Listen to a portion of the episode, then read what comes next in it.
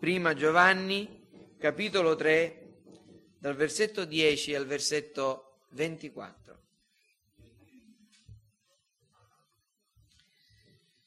In questo si distinguono i figli di Dio dai figli del diavolo. Chiunque non pratica la giustizia non è da Dio, come pure chi non ama suo fratello.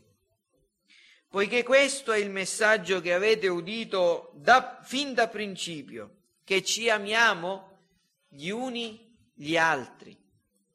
Non come Caino, che era dal maligno e uccise il proprio fratello. Perché l'uccise? perché le sue opere erano malvagie e quelle di suo fratello erano giuste. Non vi meravigliate, fratelli, se il mondo vi odia. Noi sappiamo che siamo passati dalla morte alla vita perché amiamo i fratelli. Chi non ama rimane nella morte. Chiunque odia suo fratello è omicida. E voi sapete che nessun omicida possiede in se stesso la vita eterna. Da questo abbiamo conosciuto l'amore. Egli ha dato la sua vita per noi. Anche noi dobbiamo dare la nostra vita per i fratelli. Ma se qualcuno possiede dei beni di questo mondo e vede suo fratello nel bisogno e non ha pietà di lui, come potrebbe l'amore di Dio essere in lui? Figlioli, non amiamo a parole né con la lingua, ma con i fatti e in verità. Da questo conosceremo che siamo della verità e renderemo sicuri i nostri cuori davanti a Lui. Poiché se il nostro cuore ci condanna, Dio è più grande del nostro cuore e conosce ogni cosa. Carissimi, se il nostro cuore non ci condanna, abbiamo fiducia davanti a Dio. E qualunque cosa chiediamo la riceviamo da Lui, perché osserviamo i Suoi comandamenti e facciamo ciò che gli è gradito. Questo è il suo comandamento, che crediamo nel nome del Figlio suo Gesù Cristo e ci amiamo gli uni gli altri secondo il comandamento che ci ha dato. Chi osserva i suoi comandamenti rimane in Dio e Dio in lui. Da questo conosciamo che Egli rimane in noi dallo Spirito che ci ha dato. Amen.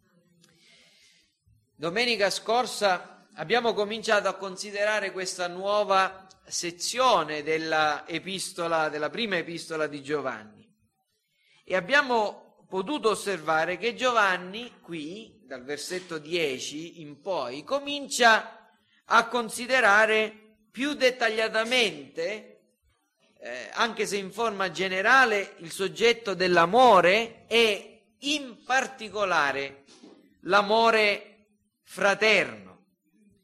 La sua affermazione perentoria, assoluta, è chi non ama suo fratello è un figlio del diavolo.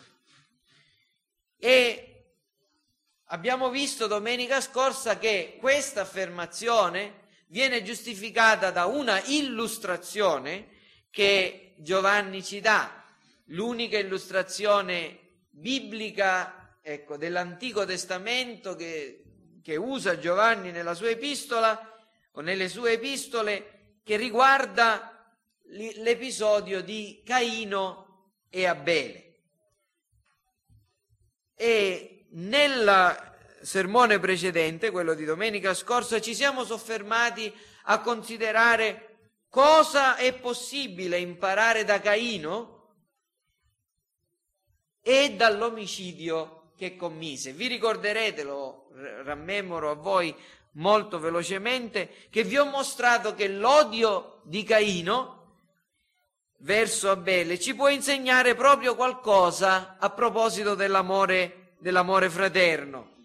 E in particolare ci insegna che l'amore fraterno deriva da un cuore rigenerato, deriva da un cuore nato di nuovo, che possiede lo Spirito Santo ed è il frutto dello Spirito. Abbiamo imparato che l'amore fraterno si sviluppa quando noi ci sforziamo a eliminare ogni pensiero negativo e malvagio nei confronti dei nostri fratelli e al loro posto, al posto del, dei pensieri negativi e malvagi, leciti o illeciti, veri, provati o meno, noi sostituiamo nella nostra mente, nel nostro cuore, dei pensieri che riguardano uh, le cose migliori, pensieri santi, onesti, buoni, positivi nei confronti del nostro prossimo, dei nostri fratelli. Vi ricorderete di questo quando vi ho dato il consiglio domenica scorsa, se qualcuno volesse cominciare a odiare suo marito o sua moglie, vi ho dato dei buoni consigli per poter giungere a tanto. Eh? La terza cosa che abbiamo imparato dalla storia di Caino e Abele è questa, che l'amore fraterno deve essere nutrito da un atteggiamento riverente e devoto nei confronti della parola di Dio. La parola di Dio venne nei confronti di Caino per riprenderlo, per rimproverarlo. Quale fu l'effetto che produsse nel cuore di Caino? egli si ribellò, egli indurì il suo cuore, egli eh, si oppose alla voce divina e l'amore fraterno non sbocciò, piuttosto si sviluppò l'odio nei confronti di Abele. E la quarta cosa è che tale attitudine, cioè queste cose, ecco, eh, protratte nel, nel tempo, coltivare dei buoni pensieri, umiliarci continuamente davanti alla parola di Dio, questa attitudine protratta nel tempo produrrà in noi dei benefici effetti. L'amore vero, autentico, si svilupperà, diventerà la caratteristica preponderante della nostra vita, diventerà un vero segno per noi e per gli altri che apparteniamo al Signore. Ora, quello che considereremo oggi è il contenuto del versetto 13. Il versetto 13 dove Giovanni continua ad elaborare questo pensiero che ha introdotto citando l'esempio di Caino e ci spiega qualcosa eh, intorno al conflitto che c'è tra il mondo, cioè tutto ciò che è avverso a Dio, che è contrario a Dio, che è ribellione a Dio, e i figli di Dio.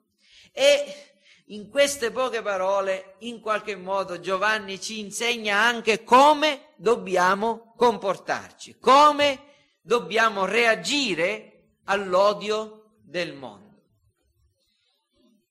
Consideriamo questo breve versetto che anche questo non è difficile da comprendere. La prima cosa che vorrei farvi notare è che in questo versetto troviamo una parola che eh, noi non, non abbiamo osservato precedentemente nel modo in cui Giovanni si rivolge a questi credenti. Egli li chiama fratelli.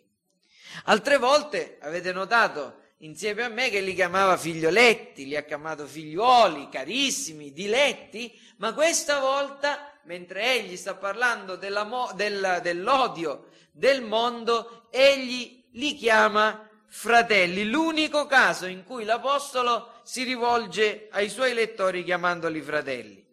Ecco, perché fa così? Perché vedete, in questo momento Giovanni si pone al loro fianco. Non parla come una persona che sta al di sopra, che vuole insegnare loro. Qui è come se volesse dire, in questo caso, per quanto riguarda l'odio del mondo, non ci sono distinzioni. Condividiamo le medesime sofferenze. Un apostolo è come il minimo della Chiesa. Siamo tutti partecipi e conosciamo tutti il medesimo odio. Fratelli, siamo nella stessa condizione. Quindi questa è la prima cosa che osserviamo. La seconda cosa che osserviamo in, questa, in questo versetto è quel se. Se il mondo vi odia. Anche in questo caso, come avevamo notato precedentemente, se ricordate bene al capitolo 2, il versetto 28 eh, abbiamo trovato lo stesso se, anche se qui non è tradotto eh, in questo modo, non è tradotto col se, ma, ma quando egli apparirà. Letteralmente il testo dice, ora figlioli rimanete in lui affinché se egli apparirà, si sta parlando del ritorno di Cristo, possiamo aver fiducia e alla sua venuta non siamo costretti a ritirarci da lui. Ecco, la parola è la stessa. E questo se, se il mondo vi odia, non significa che c'è la possibilità che il mondo non ci odi, come in quel caso Giovanni non stava dicendo forse Gesù ritorna, forse Gesù non ritorna, ma questo se indica la certezza di un fatto che può anche non essere presente in questo momento, ma che è inevitabile. Cosa voglio dire? L'odio del mondo nei confronti dei cristiani, Giovanni ci insegna, non è qualcosa di continuo, di permanente e di intenso in tutti i tempi, in tutti i momenti, ma è qualcosa che c'è e che prima o poi si manifesterà. Pensate all'esempio di Caino e Abele. Caino odiava suo fratello. Come lo odiava? Lo odiava nel suo cuore e l'odio era presente nel suo cuore, ma quell'odio non gli impedì di fare una certa strada con suo fratello, di poter parlare con suo fratello, tranne che a un certo punto quell'odio esplose e Caino uccise suo fratello. Quindi Qui Giovanni sta dicendo la stessa cosa. Non vi preoccupate quando il mondo vi odia. Cioè, il mondo vi odia. Ci saranno dei momenti in cui l'odio del mondo si manifesterà, esploderà, si vedrà, diventerà intenso, diventerà forte, si manifesterà. Ora, quando queste cose succedono, non vi meravigliate. E, e questa è l'esortazione. Non vi meravigliate. E qui credo che ci sia il, l'insegnamento più importante e fondamentale. Non meravigliatevi quando il mondo vi odia. È infatti, questa, questa affermazione è, ha molto peso in questo versetto. Si trova all'inizio del versetto. Non dice Giovanni se il mondo vi odia, voi non vi dovete meravigliare.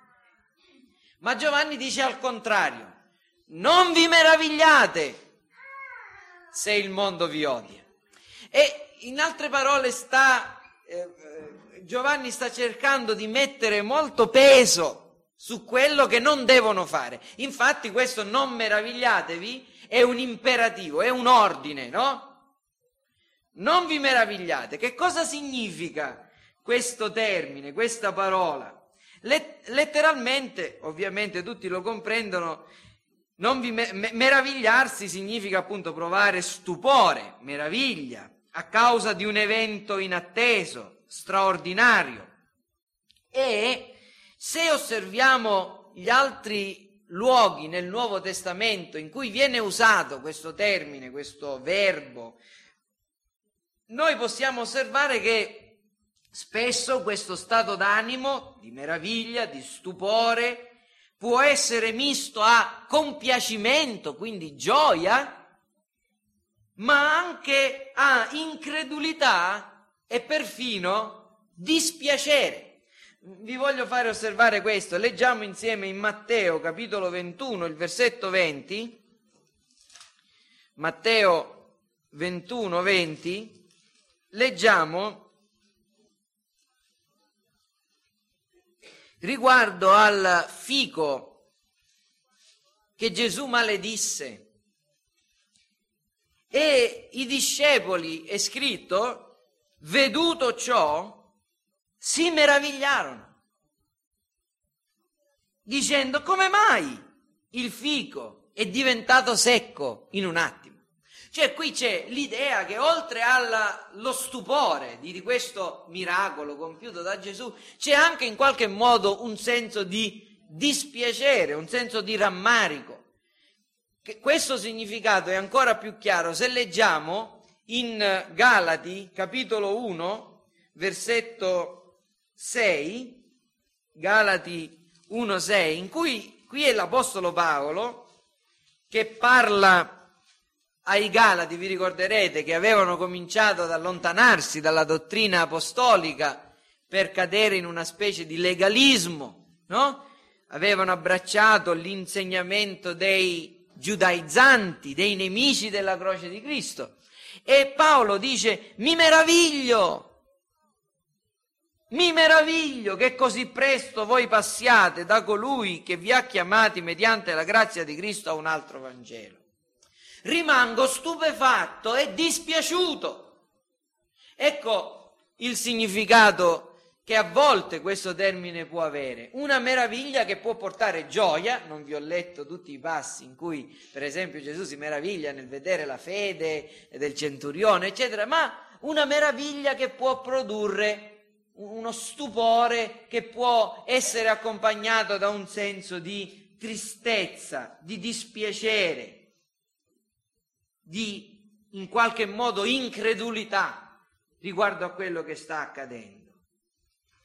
E molte volte eh, questo, questa meraviglia può essere perfino accompagnata da indignazione, da sentimenti che sono molto vicini all'indignazione. Per piacere, seguitemi ancora leggendo alcuni altri versetti in Luca, capitolo 11,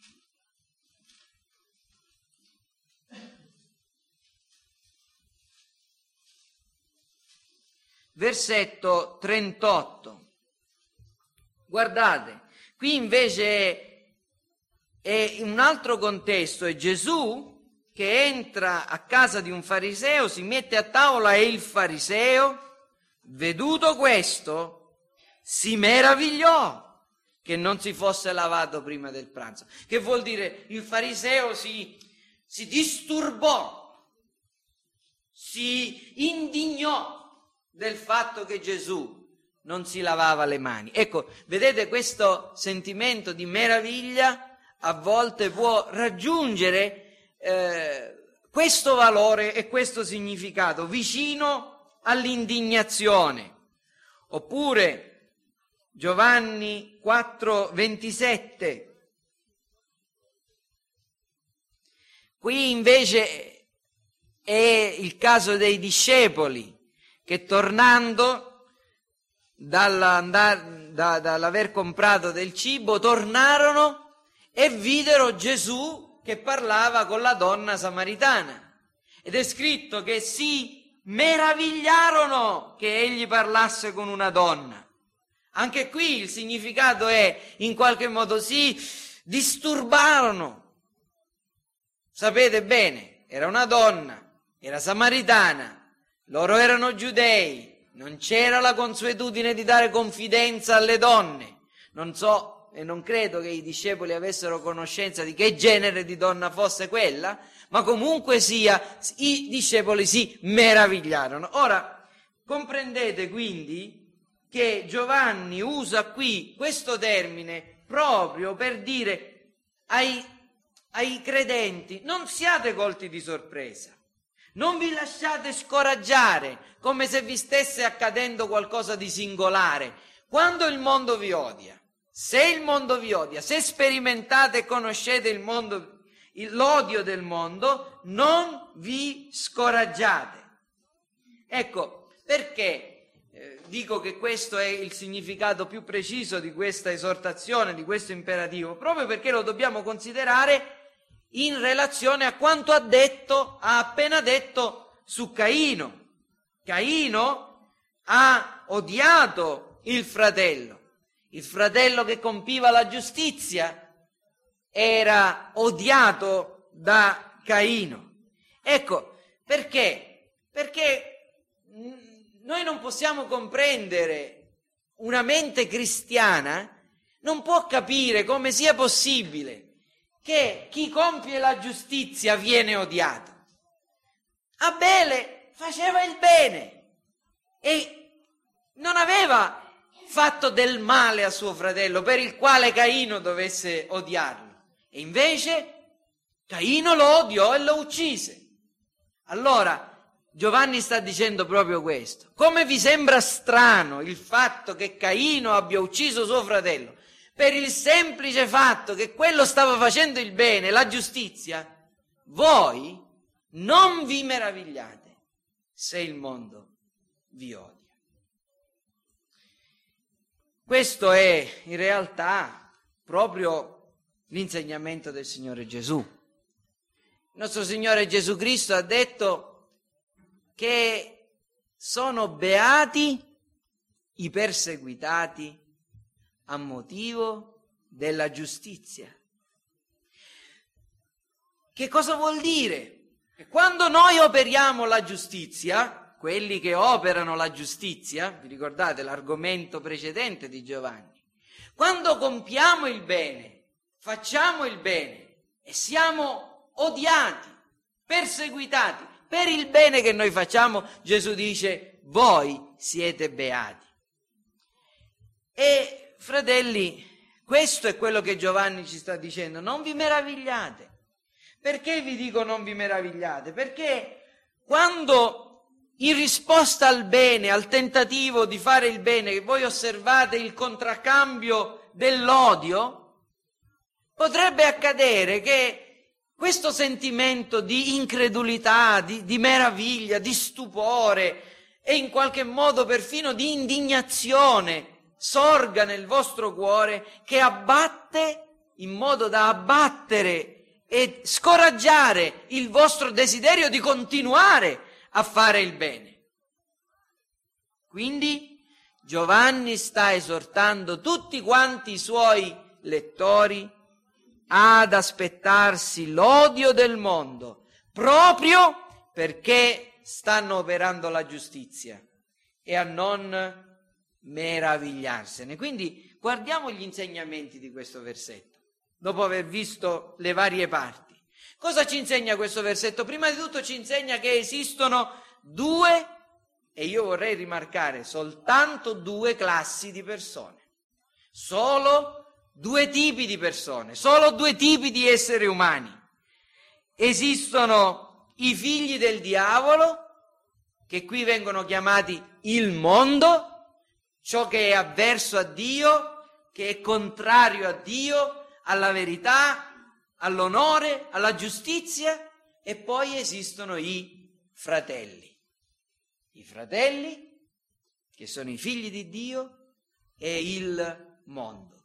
Solo due tipi e due categorie di persone. Vedete, noi generalmente uomini dividiamo gli esseri umani in tante categorie. Pensiamo a quelli che usano un criterio culturale, allora dividono gli uomini in dotti e ignoranti, oppure un criterio economico e allora dividono gli uomini in ricchi e poveri. Poi ci sono quelli che eh, usano altri criteri per dividere le classi sociali, i nobili e i plebei, eh, i governanti e il popolo, insomma cose di questo genere, ma in realtà quanti tipi di persone esistono dinanzi a Dio? Non sto dicendo che il fatto di essere ricchi o poveri non abbia alcuna differenza. Beh, la differenza c'è tra l'essere ricchi e l'essere poveri. Come c'è, la, come c'è differenza tra avere una vasta e ampia cultura e conoscenza e l'essere del tutto ignoranti. Ma quello che sto dicendo, quello che voglio rimarcare questa mattina è questa. Quali sono le differenze che contano davvero? Che cosa è che dinanzi a Dio distingue gli uomini? Non è il nostro conto in banca, non è il nostro albero genealogico, non è il nostro titolo di studio che possiamo mostrare agli altri. Cos'è che distingue davvero gli uomini? È la loro attitudine nei confronti di Gesù Cristo, è la loro mancanza o presenza di fede, è il loro essere nati da Dio o il loro non essere stati rigenerati, il fatto che sono figli suoi e quindi fratelli o il fatto che sono figli del diavolo e quindi nemici di Dio. Solo due classi, solo due classi. Fratelli, questo è, ha delle implicazioni grandissime nel, nella concezione cristiana. Comprendete, comprenderete che davvero, sebbene si parla tanto di razzismo eh, o, o, o, di eh, distinzioni nelle, nelle classi e nel, nei tipi di uomini, per i cristiani tutto questo non ha senso. I cristiani sono le persone che hanno cominciato a, a, a, pensare come Dio, per loro il colore della pelle degli uomini, per loro la provenienza, eh, l'etnia se volete, o anche la condizione sociale, culturale, non ha grande rilevanza. Quello che conta per i cristiani è se una persona è in Cristo o se non lo è. Un giorno nel cielo noi ci troveremo a condividere la, l'eternità con, con, persone che non hanno avuto magari la, le conoscenze e le possibilità che noi abbiamo avuto. Questo non farà la differenza perché gli uomini sono discriminati in virtù della loro attitudine nei confronti di Gesù Cristo. Esistono solo due classi ed è buono che impariamo a pensare in questo modo. La seconda cosa che ci insegna questo versetto è che c'è un antagonismo, una conflittualità tra queste due classi che non sono, che non è ri- riconciliabile. Queste due classi si sono trovate da sempre in conflitto e lo saranno sempre. È una conflittualità antichissima, antichissima. Il primo uomo nato da Adamo ed Eva fu in conflitto con il secondo uomo nato da Adamo ed Eva, Caino contro Abele, perché? Perché l'uno è, apparteneva al maligno l'altro operava la giustizia. Questa conflittualità non è nata a un certo punto della storia. È, è, antichissima ed è universale, sperimentata da tutti i figli di Dio ed è motivata da due ragioni. Sapete perché il mondo vi odia? Per due ragioni. Prima di tutto perché il mondo è malvagio, a causa della malvagità dei figli delle tenebre.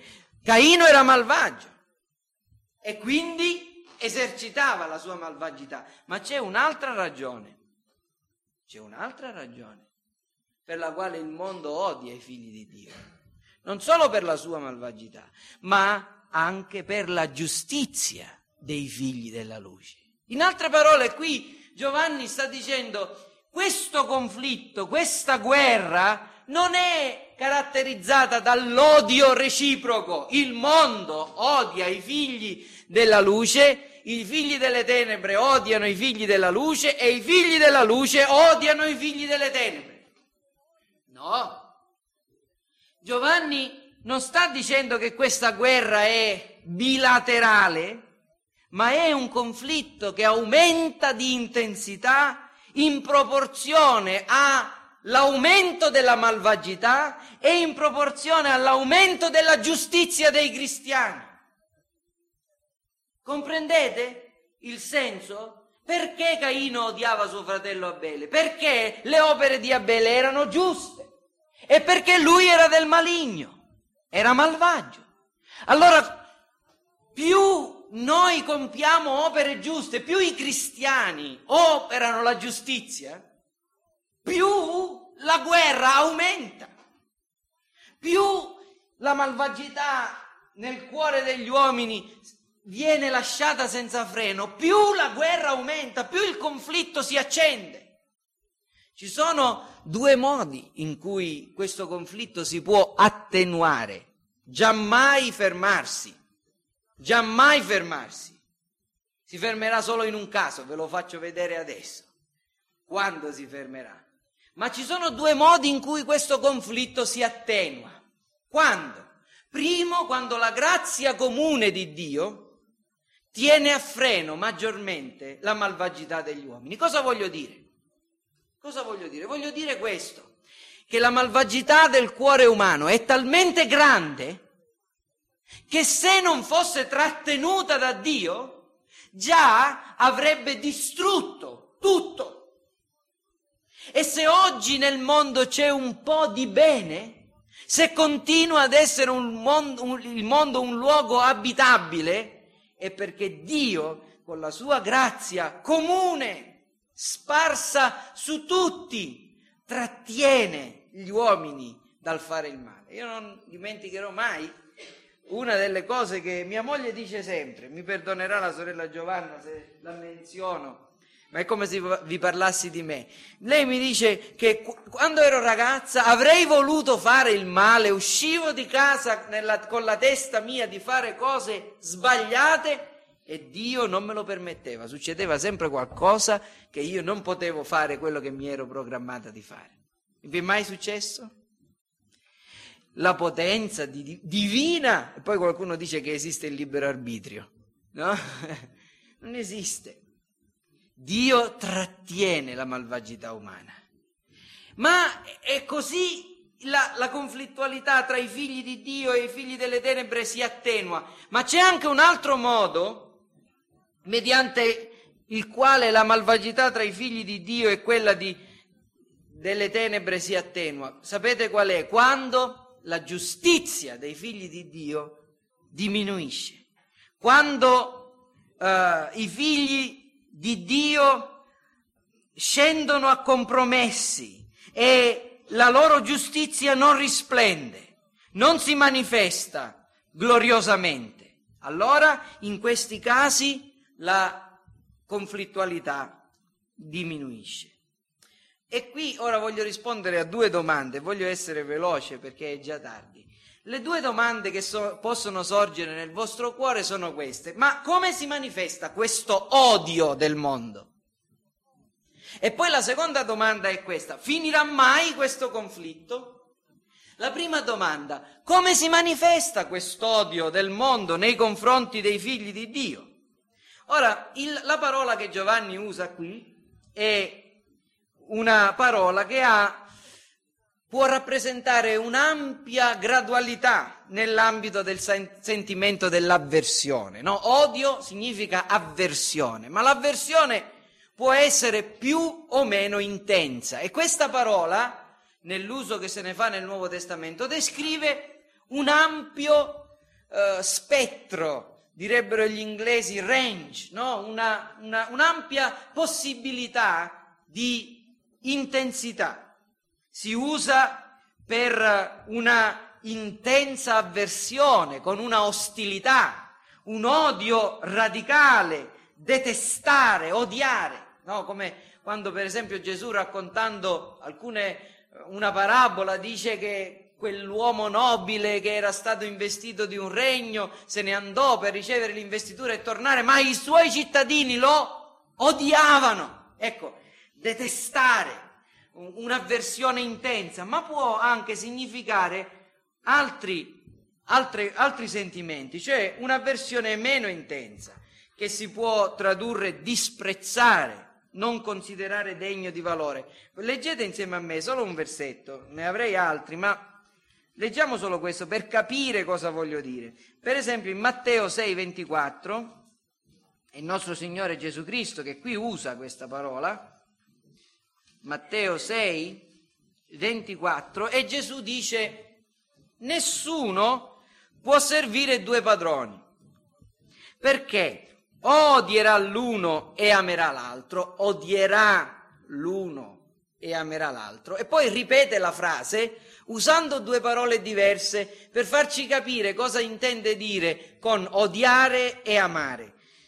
Nessuno può servire due padroni perché o odierà l'uno e amerà l'altro, o avrà riguardo per l'uno, corrispondente ad amare, avere riguardo, e disprezzo per l'altro, corrispondente a odiare. Vedete? Allora, cosa significa questa parola? Cosa può significare questa parola odiare? Significa anche avere disprezzo, non considerare degno di valore o addirittura trattare con sufficienza e con indifferenza.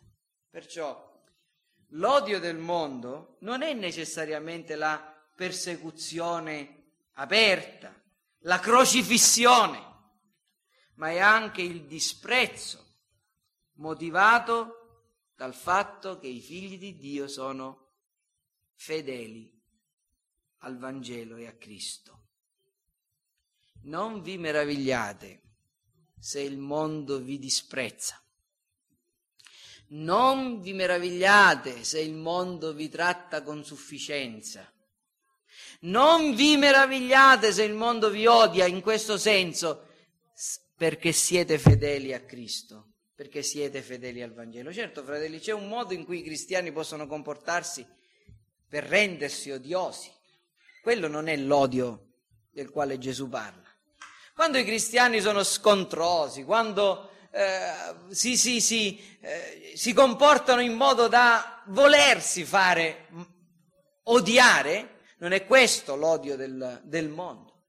Non, non, è, sapete, ci sono persone che dicono, ah, il mondo vi, mi odia, mi perseguita, gli increduli, ma in realtà quelle persone ci perseguitano e ci odiano non a causa del fatto che noi abbiamo operato la giustizia, ma a causa del fatto che noi ci siamo comportati come loro. E allora questa conflittualità è nei due sensi.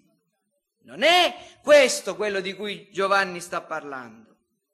Giovanni sta parlando di un'altra cosa. Giovanni sta parlando di un odio che viene provocato dalla giustizia e questa è la differenza, eh? Questa è la differenza. Il mondo ama quelli che lo amano e il mondo odia quelli che lo odiano.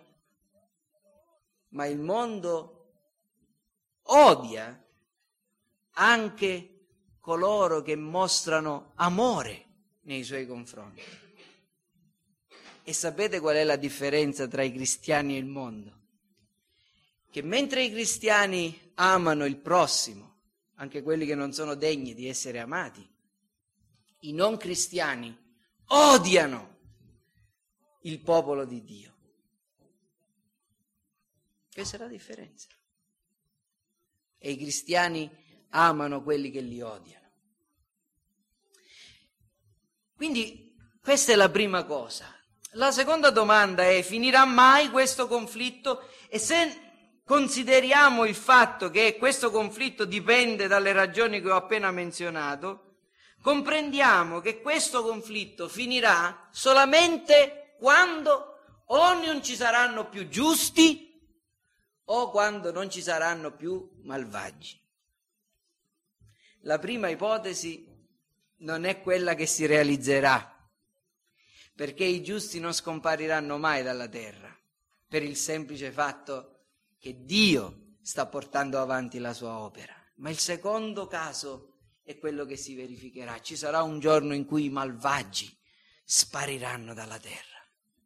Ci sarà un giorno in cui tutte le cose saranno restaurate, come dice Giovanni, eh, Pietro nelle, negli atti degli Apostoli che Cristo deve essere accolto, è stato accolto e, e trattenuto dal cielo fino a quando ci sarà la restaurazione di tutte le cose. E nella sua seconda epistola noi aspettiamo nuovi cieli e nuova terra dove abiterà la giustizia.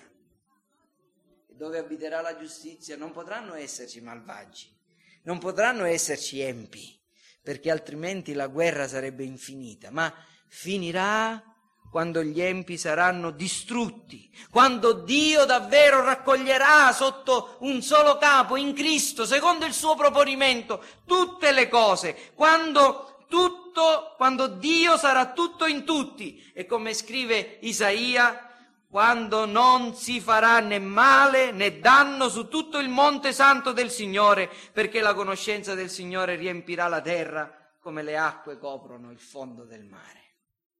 E il terzo insegnamento di questo, di questo versetto è questo, che, che c'è il problema che questa realtà dell'odio del mondo possa causare meraviglia e quindi scoraggiamento nei figli di Dio. Perché abbiamo bisogno di questa esortazione? Fratelli, non vi meravigliate se il mondo vi odia. Perché? Perché perché molte volte noi ci meravigliamo quando il mondo ci odia. Quando sperimentiamo un'opposizione così gratuita, così malvagia. Quando al, in cambio nostra, del nostro amore ci eh, veniamo ripagati con l'odio. Quando in cambio del nostro servizio verso gli altri veniamo ripagati con il disprezzo. Quando in cambio della nostra generosità veniamo ripagati con l'inimicizia. E noi ci scoraggiamo, noi ci avviliamo, noi ci sentiamo depressi, frustrati. No, ma non vi capita? Madri, con i vostri figli, cercate di impegnarvi, invece di vederli crescere nell'ubbidienza, nella santità voi osservate inimicizia, caparbietà, ostinazione. E il mondo che si ribella al bene. I nostri figli non sono angioletti, sono peccatori e si devono convertire. E noi ci possiamo scoraggiare come genitori e possiamo perdere la pazienza e dire ma allora che, che mi impegno a fare? Perché? Ma non solo questo. Un pastore si può scoraggiare davanti ai suoi tentativi di fare il bene, la frustrazione. No. Nel, il nostro tentativo, e, e questo può essere anche il vostro, di essere dei testimoni efficaci al posto di lavoro, la diligenza, l'impegno, a scuola. Quanti sono dei giovani cristiani, vogliono fare il bene e a un certo punto osserviamo invece che tutti i nostri sforzi vengono ripagati con una moneta contraria. E ci meravigliamo. E diciamo, ma com'è possibile? Perché? Fratelli, non vi meravigliate se il mondo vi odia. Non vi meravigliate, è normale. Giovanni sta dicendo, eh, cosa vi aspettate? Vi ricordate la storia di Davide con un certo Nabal? Aveva fatto del bene, aveva protetto le sue greggi, i suoi servitori. Poi a un certo punto aveva bisogno di Nabal, gli chiede un favore e Nabal gli dice, ma chi è Davide? E, e Davide si scoraggia viene tentato fortemente. Vi ricordate cosa stava per fare Nabal? Eh, scusate, Davide contro Nabal? Una spedizione per distruggere e uccidere. Vedete la tentazione allo scoraggiamento, la meraviglia. E ci sono tanti altri esempi. Per questo l'Apostolo Paolo dice, fratelli, non vi stancate di fare il bene. Ci avete mai pensato a questa parola? Se noi facendo il bene ne abbiamo bene, non ci stanchiamo affatto. Non vi stancate di lavorare, voi lavorate e avete guadagno? E, e quando vedete il profitto, il progresso, dite ma continuo a lavorare e questo è, è, è, è un incoraggiamento. Un contadino che lavora la terra zappa, suda, semina, ma poi raccoglie e, ha l'abbondanza, è fiducioso per l'anno successivo, mette da parte il seme, zapperà ancora, seminerà, ma uno che zappa, semina, annaffia e invece di nascere buone cose nasce spine e nient'altro, si scoraggia, lo fa per un anno, per due anni, per tre anni e poi si meraviglia, ma è possibile mai tutti i miei sforzi hanno prodotto questo? Fratelli, non vi stancate di fare il bene, per il semplice fatto che chi fa il bene è da Dio, chi opera la giustizia è un figlio di Dio. Certo, noi ci aspettiamo di raccogliere, ma se non raccogliamo continueremo a seminare. Certo, noi ci aspettiamo che l'amore che versiamo nel nostro prossimo prima o poi ritorni in amore verso di noi, in bene verso di noi, ma se non dovesse tornare, che facciamo? Continuiamo a farlo. Non vi meravigliate. E qui finisco. Tre cose. Prima di tutto per esortarvi, per esortare ciascuno di voi a esaminarsi. Esistono solo due categorie di persone, l'abbiamo detto, no? Solo due classi. E non dovrebbe essere difficile trovare e capire dove stiamo. Vi, vi dovete misurare questa mattina con questo metro, con il metro dell'amore e il metro dell'odio. A quale categoria di persone appartenete? a quelle che sono odiose e che si odiano a vicenda? L'Apostolo Paolo a Tito, eravamo odiosi e odiantici gli uni gli altri. Oppure appartenete a quelli che pur essendo odiati amano. Qui c'è una regola infallibile per sapere a quale classe apparteniamo. Se siamo figli di Dio, siamo quelle persone che quando sono odiate amano. Non quando non sono odiate amano, ma quando sono odiate amano. Voglio dire, è facile amare chi ci ama ed è facile anche in qualche modo amare, amare quelli che sono indifferenti nei nostri confronti, che non ci fanno del male. Questo non è cristianesimo. Agostino diceva rendere bene per il bene ricevuto è umano. Rendere male in cambio del bene ricevuto è bestiale, animalesco, disumano. Ma rendere il bene in cambio del male ricevuto, quello è divino. Misuriamoci con questo metro. E per amore di Dio, se possiamo scegliere tra l'essere odiati o odiare, scegliamo di essere odiati. Mosè scelse di soffrire con il popolo di Dio. Quindi esaminiamoci questa mattina, perché chi non ama è dal diavolo. La seconda cosa è per avvertire ciascuno di voi. Perché la grande tentazione dell'odio del mondo è davvero potente.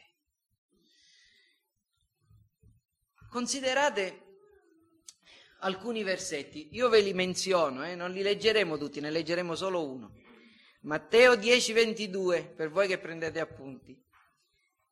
Matteo 24, 9 e 10, Marco 13, 12 e 13.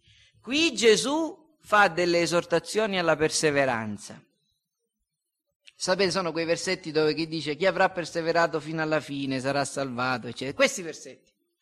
Guardate il contesto dove si trovano.